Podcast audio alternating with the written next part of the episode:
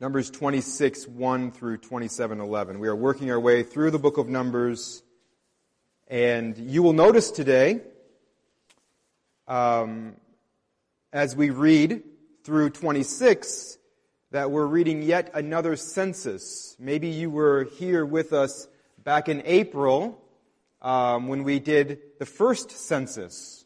The, the people were numbered the first time as well.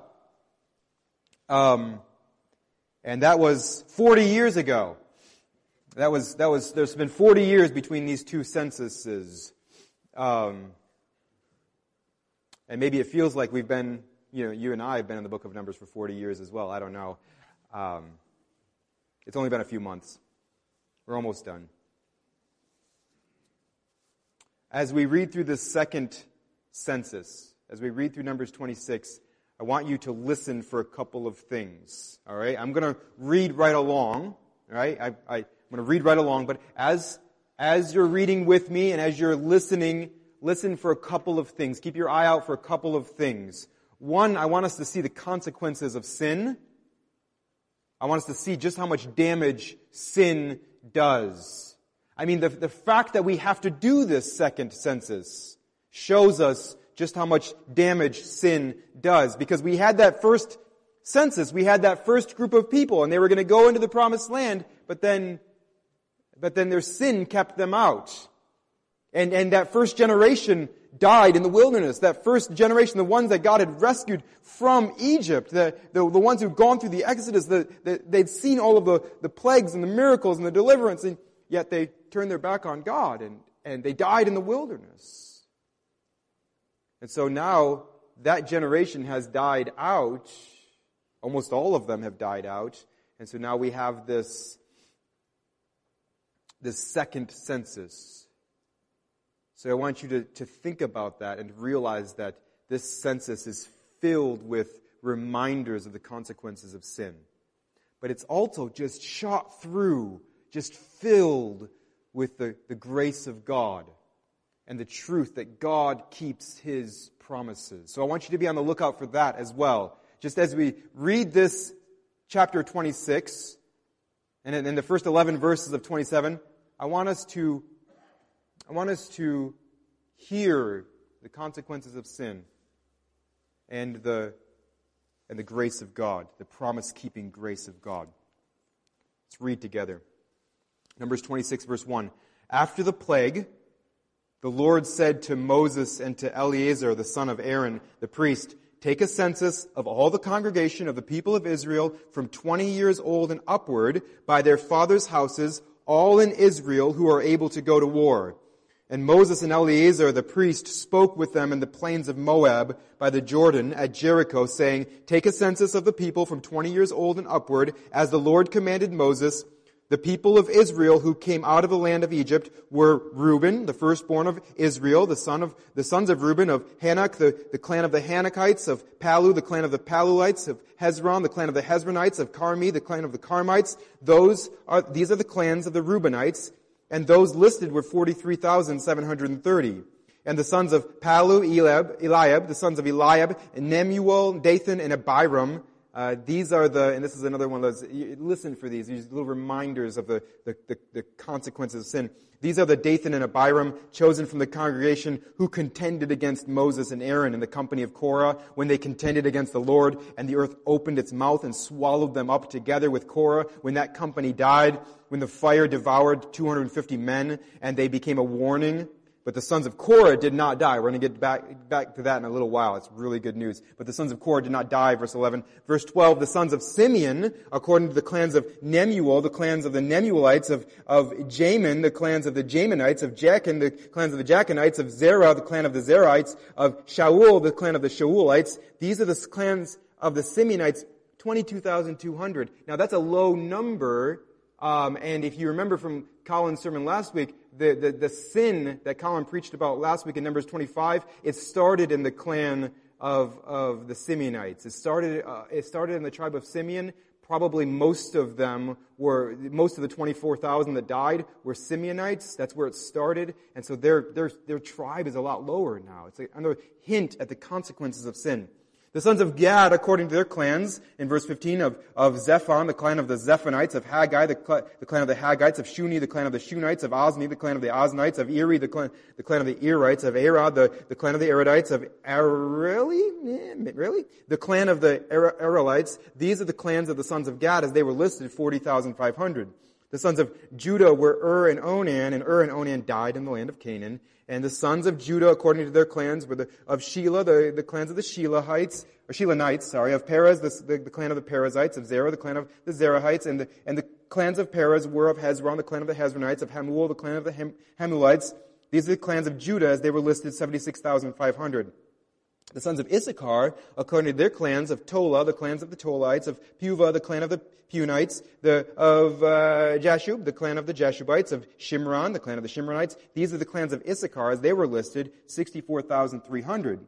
The sons of Zebulun, according to their clans, of Sered, the clan of the Seredites, of Elon, the clan of the Elonites, of Jahil, the, the clan of the Jahilites. These are the clans of the Zebulunites, as they were listed, 60,500. The sons of Joseph, according to their clans, Manasseh and Ephraim. The sons of Manasseh, of Machir, the son, the clan of the Machirites, and Machir was the father of Gilead. Of Gilead, the clan of the Gileadites. These are the sons of Gilead. Of Aiezer, the, the, the clan of the Azarites. Of Helek, the clan of the Helekites. And of Asriel, the, the, the clan of the Asrielites. And of Shechem, the clan of the Shechemites. And of Shemida, the clan of the Shemitites. Of, of the, and of Hepher, the clan of the Hepherites. Now, Zelophehad, we're going to get to these ladies in a second, um, in verse 27.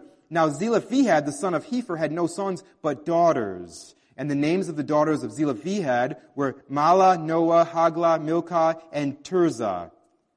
And they were unmarried, and I can tell why. I mean, these names are awful. Uh, so these are the clans of Manasseh. Uh, your name is Hoglah? I, I, sorry, we can I call you something? No? Else? No? Okay. These were the clans of Manasseh, verse 34, and those listed were 52,700. These are the sons of Ephraim, according to their clans, of Shuthelah, the clan of the Shuthelahites, Shuthelahites, of, of Becher, the clan of the Becherites, of Tahan, the, the clan of the Tahanites. These are the sons of Shuthelah, of Eran, the, cl- the clan of the Eranites. These are the clans of the sons of Ephraim, as they were listed, 32,500. These are the sons of Joseph, according to their clans. The sons of Benjamin, according to their clans, of Bela, the clan of the Belites, of Ashbel, the clan of the Ashbelites, of Ahiram, the clan of the Hiramites, I was looking forward to this one, of Shephupham, the clan of the Shephuphamites, of, of Hupham, the clan of, it makes me want to go home and read Dr. Seuss to my children, the, the clan of the Huphamites, and the sons of Bela were Ard and Naaman, and of Ard, the clan of the Ardites, of Naaman, the clan of the Naam, Naamites. These are the sons of Benjamin, according to their clans, and those listed were 45,600. These are the sons of Dan, according to their clan, of, of Shuham, the clan of the Shuhamites. These are the clans of Dan, according to their clans, and all the clans of the Shuhamites, as they were listed, were 64,400. The sons of Asher, according to their clans, of Imnah, the clan of the Imnites, of Ishvi, the clan of the Ishvites, of Beriah, the clan of the Beriites, of the, of the sons of Beriah, the, of Heber, the clan of the Heberites, of Malchiel, the, clan, the clan of the Malchielites, and the name of the daughter of Asher was Serah. These are the clans of the sons of Asher, as they were listed, 53,400. The sons of Naphtali, according to their clans, of Jahzeel, the clans of the, the clan of the Jahzeelites, of, of Guni, the clan of the Gunites, of Jezer, the clan of the Jezerites, of Shillem, the clan of the Shillemites. These are the clans of Naphtali according to their clans. And those listed were 45,400. This, this was the list of the people of Israel, 601,730. Why'd you read all that, Steve? Why did you read all that? Well, because it's the Word of God, and that's more important than, than my words. Um, and, and also because this is the grace of God to these people. 601,000 is, is, is almost as many people as they had 40 years earlier in the first census. God is taking care of His people. Do they deserve it? No. Is God keeping His promises to His people? Yes, He is. This is what God does. This, these, this, this, this list of these clans it is shot through with these reminders that God judges sin, but it also is shot through with reminders that God keeps His promises to His people. He says, I'm to take you into that promised land. You are my people. I have chosen you. I love you. You're mine, and you're to get into that land. It's God's grace. Verse 52, the Lord spoke to Moses saying, and I love this, Among these the land shall be divided for inheritance according to the number of names. This is why the names matter, the numbers matter, the family sizes matter. This is why it matters. Verse 54, because God has a very specific plan for His people. Verse 54, to a large tribe you shall give a large inheritance, and to a small tribe you shall give a small inheritance. Every tribe shall be given its inheritance in proportion to its list, but the land shall be divided by lot. According to the names of the tribes of the, their fathers they shall inherit. Their inheritance shall be divided according to lot between the larger and the smaller. This was the list of the Levites, according to the clans of Gershon, the, the clan of the Gershonites of Kohath, the clan of the Kohathites of Merari, the clan of the Merarites. These are the clans of Levi, the clan of the Libnites, the clan of the Heb- Hebronites, the clan of the Mahlites, the clan of the Mushites, the clan of the Korah, Korahites, and Kohath was the father of Amram. The name of Amram's wife was Jochebed, the daughter of Levi, who was born to Levi in Egypt, and she bore to Amram Aaron and Moses and Miriam their sister. And to Aaron was born Nadab, Abihu, Eleazar, and Ithamar, but Nadab and Abihu died when they offered unauthorized fire before the Lord. And those listed were 23,000 every male from a month up a month old and upward, for they were not listed among the people of Israel because there was no inheritance given to them among the people of Israel. The Levites didn't get land. They, their inheritance was God himself. The, these were those listed by Moses and Eleazar the priest who listed the people of Israel in their plain, in the plains of Moab by the Jordan at Jericho. But among those who was not one of those listed by Moses and Aaron the priest, who had listed the people of Israel in the wilderness of Sinai, for the Lord had said of them, this is Moses and Aaron, they shall die in the wilderness. Not one of them was left except Caleb the son of Jephunneh and Joshua the son of Nun. Joshua and Caleb are the only ones left of the leaders of the fathers from that from that first time when they were supposed to go into the land. So that's that first census. Now, for the next verse, 11, next 11 verses, I want us to be introduced to these daughters of Zelophehad. These daughters of Zelophehad. Listen to their story. Then drew near the daughters of Zelophehad, the sons the son of Hepher, son of Gilead, son of Machir, son of Manasseh, from the clans of Manasseh, the sons of Joseph, the name, the son of Joseph, the names of his daughters were Mahlah, Noah, Hoglah, Milcah, and Tirzah. And they stood before Moses and before Eleazar the priest and before the chiefs and all the congregation at the entrance of the tent of meeting, saying, Our father died in the wilderness. He was not among the company of those who gathered themselves together against the Lord in the company of Korah, but died of his own, for his own sin and he had no sons. Why should the name of our father be taken away from his clan because he had no son? Give to us a possession among our father's brothers. Moses brought their case before the Lord, and the Lord said to Moses, The daughters of Zelophehad are right. You shall give them possession of an inheritance among their father's brothers, and transfer the inheritance of their father to them, and you shall speak to the people of Israel, saying, If a man dies and has no son, then you shall transfer his inheritance to his daughter. And if he has no daughter, then you shall give his inheritance to his brothers. And if he has no brothers, then you shall give his inheritance to his father's brothers. And if his father has no brothers, then you shall give his inheritance to the nearest kinsman of his clan, and he shall possess it. And it shall be for the people of Israel a statute and rule as the Lord commanded Moses. Feels like we've had a sermon, but we haven't. We're going to pray, and then we're going to have our sermon. Let's pray. God, we thank you for your word. And we pray that as we look at it this morning, you will teach us and you will grow us in your grace. We have, we have very simple, straightforward points from your word. This is a sh- simple, straightforward sermon. There's not going to be anything here that, that we haven't heard before. But I pray as we see it now in the lives of these daughters of Zelophehad, as we see, as we see it in your word, in these daughters, I pray that God, you will stir us to be people of conviction. Help us this morning. It's in Christ's name we pray. Amen. this story, these daughters of Zelophehad, they they urge us to ask ourselves, are we people of conviction? Am I a person of conviction? When we say conviction, we mean a, a firmly held belief. A, a conviction is something that we just believe. We are just sure that is absolutely true. What are your convictions? When it is time to make a decision or, or choose a, a course of action, when it's time for us to say, here's what I'm going to do. What, when, when, when that happens, and it happens to us in big ways and small ways all the time, we're always making decisions. We're always plotting a course of action. We're always thinking on our feet and deciding what we're going to do, how we're going to respond. When, when those times come, what kind of convictions guide us? As we look at the, the, these, these daughters of Zelophehad here, we're going to see three important convictions. We're not going to see the time where they, where they huddle up and say, this is what we believe to be true, so this is what we're going to do. Instead, we're going to see these convictions come out in the way that they live. Because that's where our convictions come out, by the way. I, um,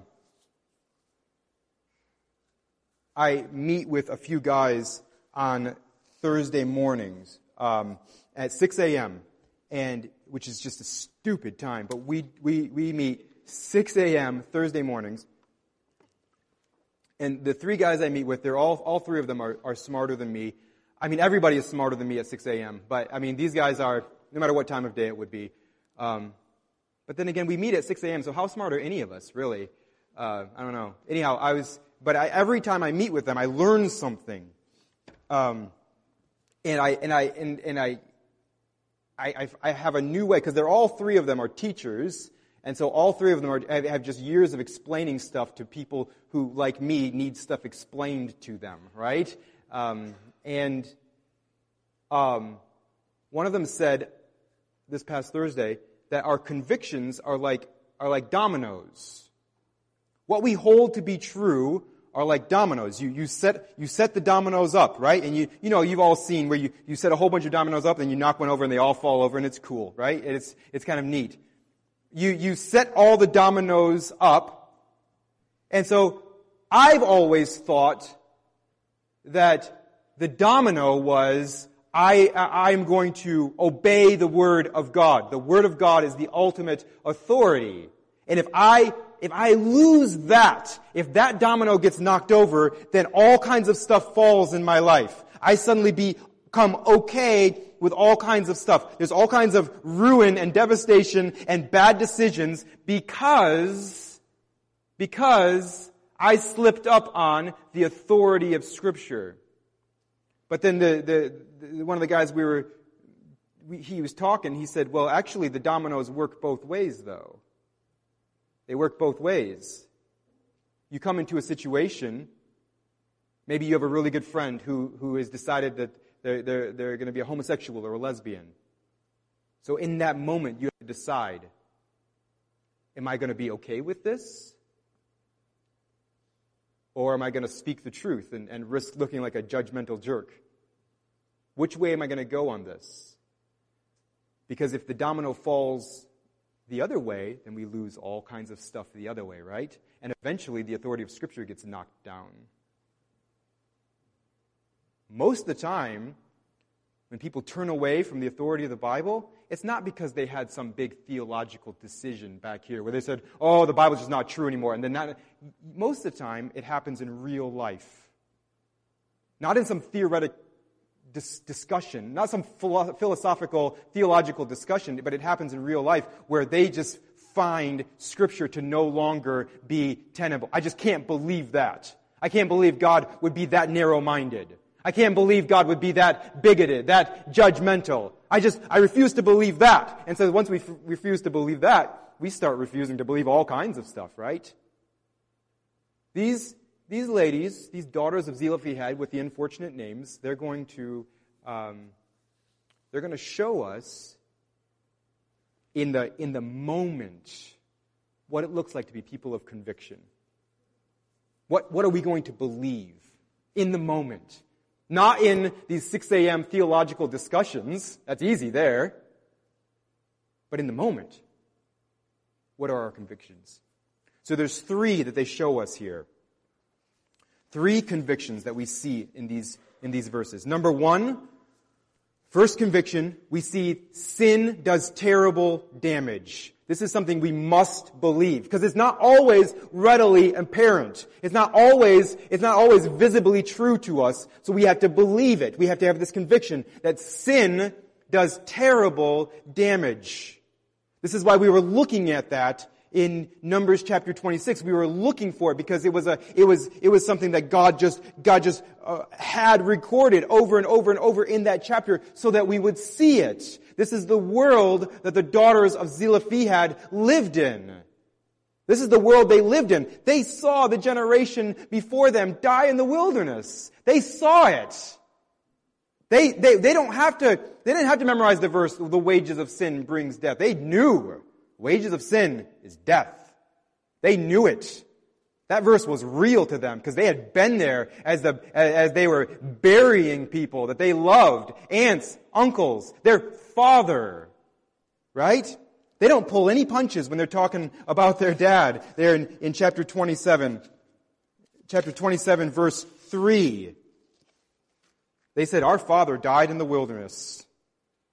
And, and, and he was not among the company of those who gathered themselves together against the Lord in the company of Korah, but died for his own sin. We don't know what the sin was, but these daughters aren't rewriting their father's biography to make himself, make him look better. You know, we've all been at funerals, which are a little bit tricky because you're there and everybody's saying nice thing, but they don't mean any of it. You know, they're like they're like looking for something nice to say, and it's this weird, it's this weird thing. You know, it's just it's interesting. You know, well he he worked hard yeah, he worked hard at being a jerk. You know, that's not, I mean, you, you have to say the rest of it. But, they, so they're not gonna, they're not gonna sugarcoat their dad's history, their dad's story, right? They're gonna say, our dad died in the wilderness because he sinned. He sinned. Put that on Ancestry.com. That's what happened. How'd your dad die? He died in the wilderness because he sinned. So they're not messing around. They're not trying to trying to sugarcoat anything. They're saying, we understand sin does terrible damage. Sin does terrible damage. See, they're in this weird situation in Numbers chapter 27. They're, they're in this weird situation where the, the traditional rules were, um, you, if, if your dad dies, then the, then the sons inherit the land. The sons inherit the land. And if, if there are no sons around, then the, then the dad's brothers inherit the land. The unmarried daughters get nothing. If they get married and their father's alive, then they get a dowry. They, they, they, they, they, uh, they, they get what their husband would get. They, but in this time, in this culture, in this day, if they're an unmarried daughter to someone, to a dad who dies, they, you know, they wouldn't have gotten anything. And they understand they are in this situation because of their dad's sin. They understand that the core problem here is sin. And they're not messing around about that. This is, this is something we have to hold fast to in our own life. When we're, when we're speaking um, about people who've come before us, or we're speaking about our own, our own selves, when we're, we're speaking to our children or to our loved ones, when, when you know, we just have to own up and say, yeah, this, this is a problem in our lives now. These consequences in our lives now. This damage is in our lives now because of my sin. I sinned. It was wrong. It was wrong. This is what sin does. Sin brings trouble. Sin brings consequences. This is a conviction they just had within them. This is one of the wisest things we can do is just hold on to an understanding of how devastating sin is. Don Carson says, if, if God had perceived that our greatest need was economic, he would have sent us an economist. If he had perceived that our greatest need was entertainment, he would send us a, a comedian or an artist. If God had perceived that our greatest need was political stability, he would have sent us a politician. If he had perceived that our greatest need was health, he would have sent us a doctor. But he perceived that our greatest need was sin, our alienation from him, our, our profound rebellion, our death. So he sent us a savior.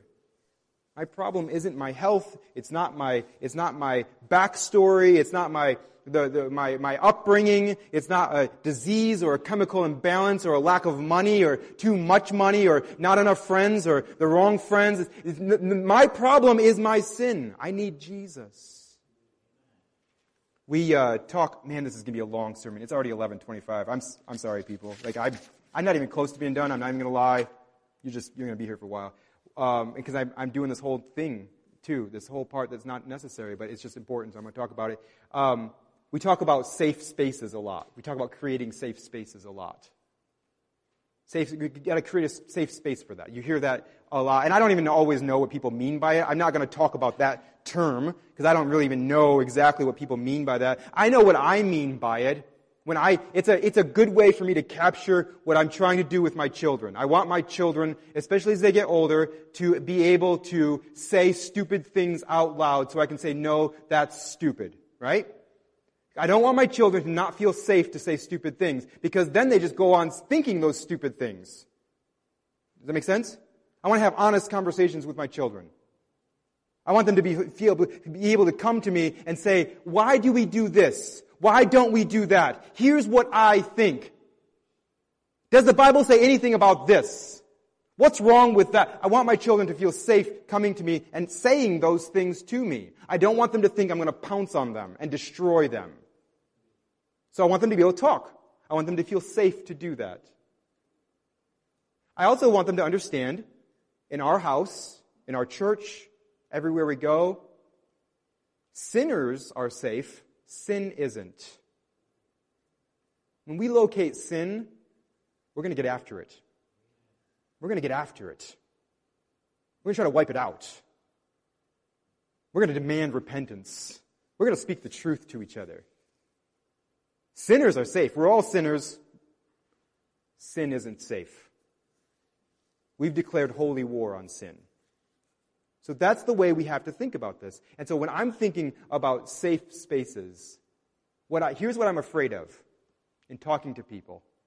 I'm afraid that we have created safe spaces in our, in our hearts and in our lives for sin. We, we harbor sin.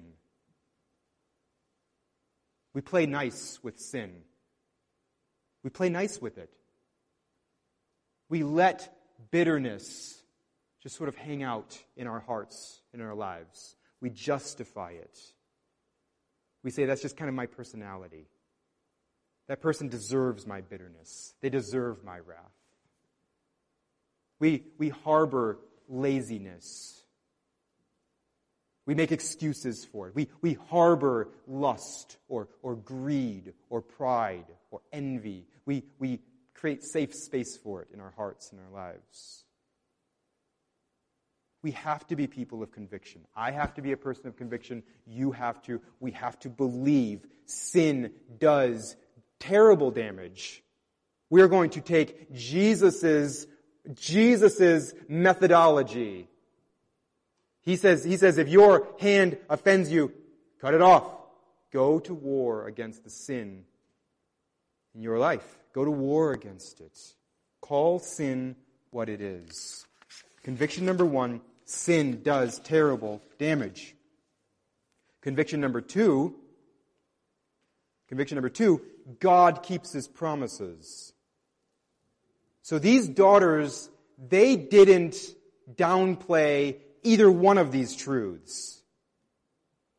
Because if we only have one without the other, we're going to end up with, really bad theology. We're going to end up with, with really like, um, yeah, just a, a sketchy life as well, one way or the other. We have to believe both.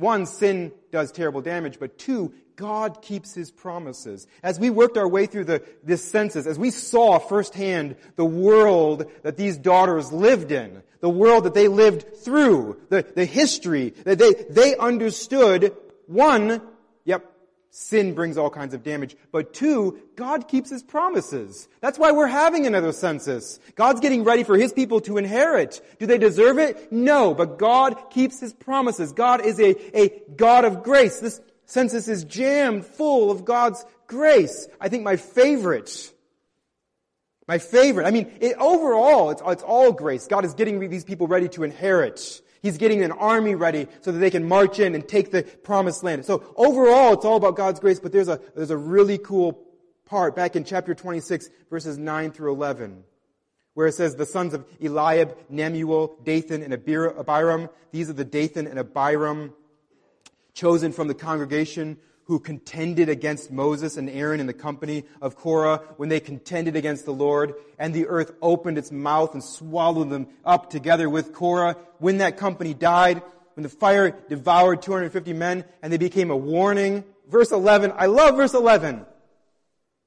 So much gospel hope here. But the sons of Korah did not die. They didn't stand with their dad when their dad was being a moron. Their dad heard the warning. Don't do that. Korah says, I'm going to do it anyhow. Their son says, like, you know what? Actually, the sons of Korah are like, you know what? Actually, we're not with him. uh, dad's gone round the bend. He's, he's going crazy. We're not, we're not doing that. The sons of, the sons of Korah did all kinds of social distancing that day. You know what? We're just, nope, nope, we're not with him. We're not with him. We've seen way too much to think this is going to work out well. We're not with him. The sons of Korah distance themselves from Korah. And they don't die. God's not going to punish the sons of Korah for Korah's foolish rebellion. God's going to work the sons of Korah into his plan for his people. Um, one of my favorite Psalms is Psalm 84. One of my favorite Psalms is Psalm 84. I love the end of this Psalm. It says, For a day in your courts is better than a thousand elsewhere. I would rather be a doorkeeper in the house of my God than dwell in the tents of wickedness. For the Lord God is a sun and shield. The Lord bestows favor and honor. No good thing does he withhold from those who walk uprightly. O Lord of hosts, blessed is the one who trusts in you. The sons of Korah wrote that. Sons of Korah wrote that psalm. They watched their dad get obliterated. They wanted the grace of God. They wanted to trust in God. God preserved them. God kept his promise to his people. And the, the, the sons of Korah are just a little, little snippet of that. They become trophies of God's grace. I am sure this morning that your life is more difficult right now because of someone else's sin. I'm sure that if we compared stories, we could talk about how, how all of us have been handicapped, have been hindered by someone else's sin. Our, our stories are shot through with the consequences of someone else's sin. We are paying, we are paying the price for it. I want you to understand that, that God still despite of all of that, has good gospel plans for you. If you are in Christ, then your backstory cannot stop God's grace in your life. The daughters of Zelophehad believed this. So in verse 3, they say, yes, our father died because of his sin. Yes, that's absolutely what happened. But then in verse 4, they say, why should the name of our father be taken away from his clan because he had no son? Give to us a possession among our father's brothers. These daughters are living as if this inheritance is a real thing. They're convinced that God won't turn his back on them simply because their father died because of his sin. And they're not even in the land yet. Do you understand that, that the first time, 40 years ago, the people, the people got so close they could see the land, but they're like, nah, I don't want it. I don't believe God is going to get us in. I don't believe we're actually going to inherit, inherit that. Let's just turn around. Let's just run away. These daughters, they're not in yet. They're not in yet. But they're already talking about how it should be divided up. They believe the promises of God. They are living like their inheritance is a real thing. My quick question for you this morning are you living as if your heavenly inheritance is a real thing?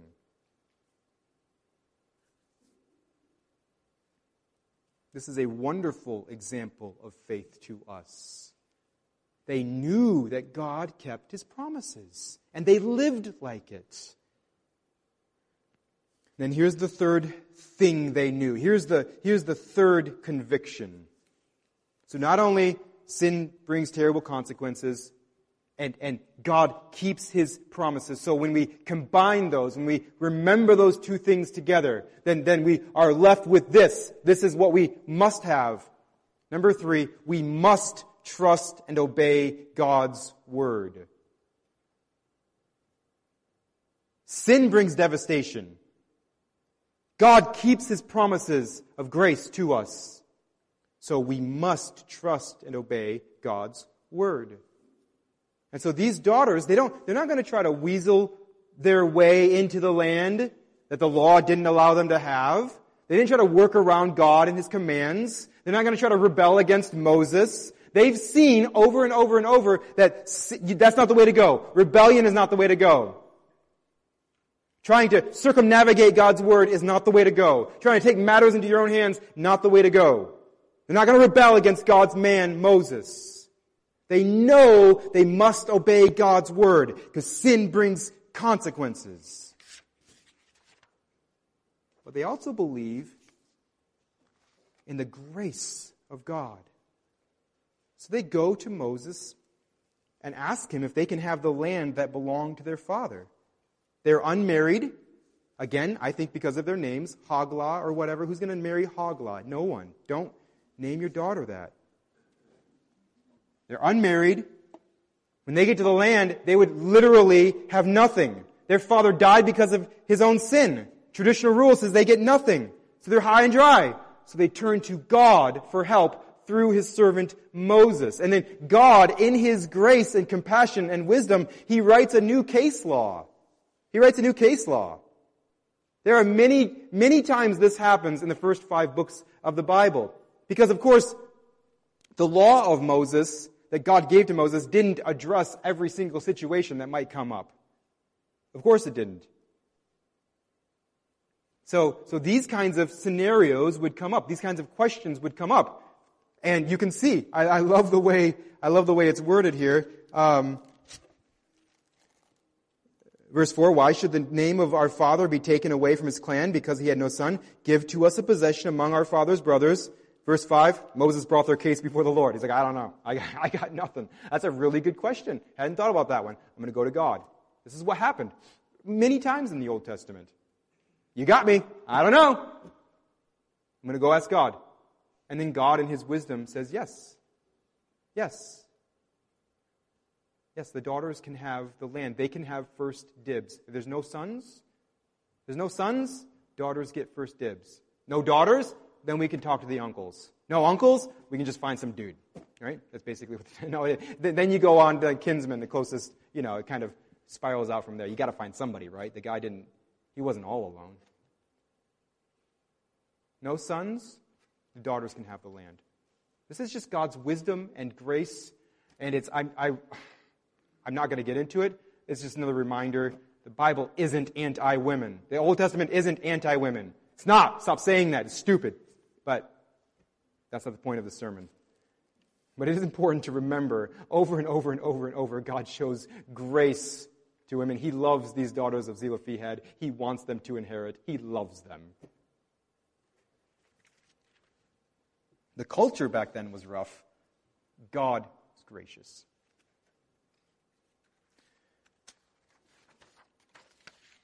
This reminds us. All right, see, look at Done.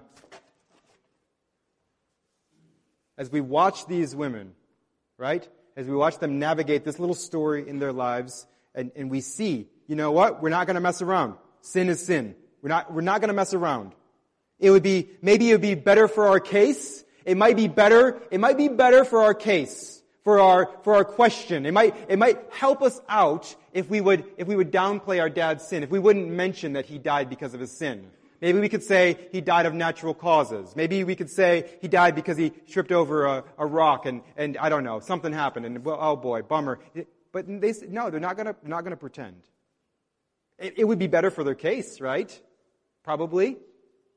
Humanly speaking, maybe, maybe Moses would have a little bit more favor, show a little more favor if they, if they, if they left out the part about their dad's sin. They're not gonna do that. Let's not do that. That gets us nowhere. That gets us into worse trouble when we try to pretend sin's no big deal. Let's not downplay sin. But they also believe in the promises of God. They believe in the grace of God. They believe in the love of God, that He has chosen them. They're part of the people of God, that God's heart is for them. They, they believe in the grace of God. Let's just hold on to both of those things. Think about what we've been given in Jesus Christ. Think about the gospel of Jesus Christ. Think about it. We, we're dead in our sins. We're the enemies of God.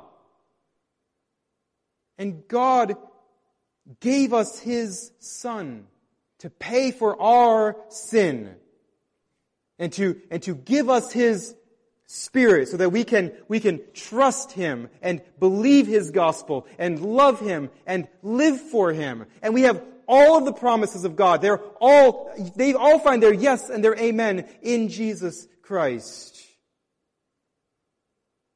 Because Jesus has saved us, God is for us.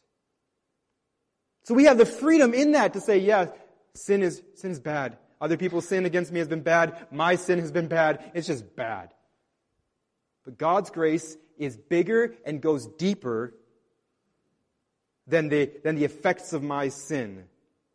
God's grace is, God's mercy to me in Jesus is deeper and wider than, than my sin. And I've been a pretty good sinner.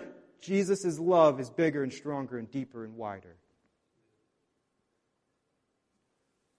And so, because all of that is true, God has opened up this new way of life for us, where come what may, we say, no, you know what? I'm to believe God's word. I'm to trust God's word. I'm to obey God's word.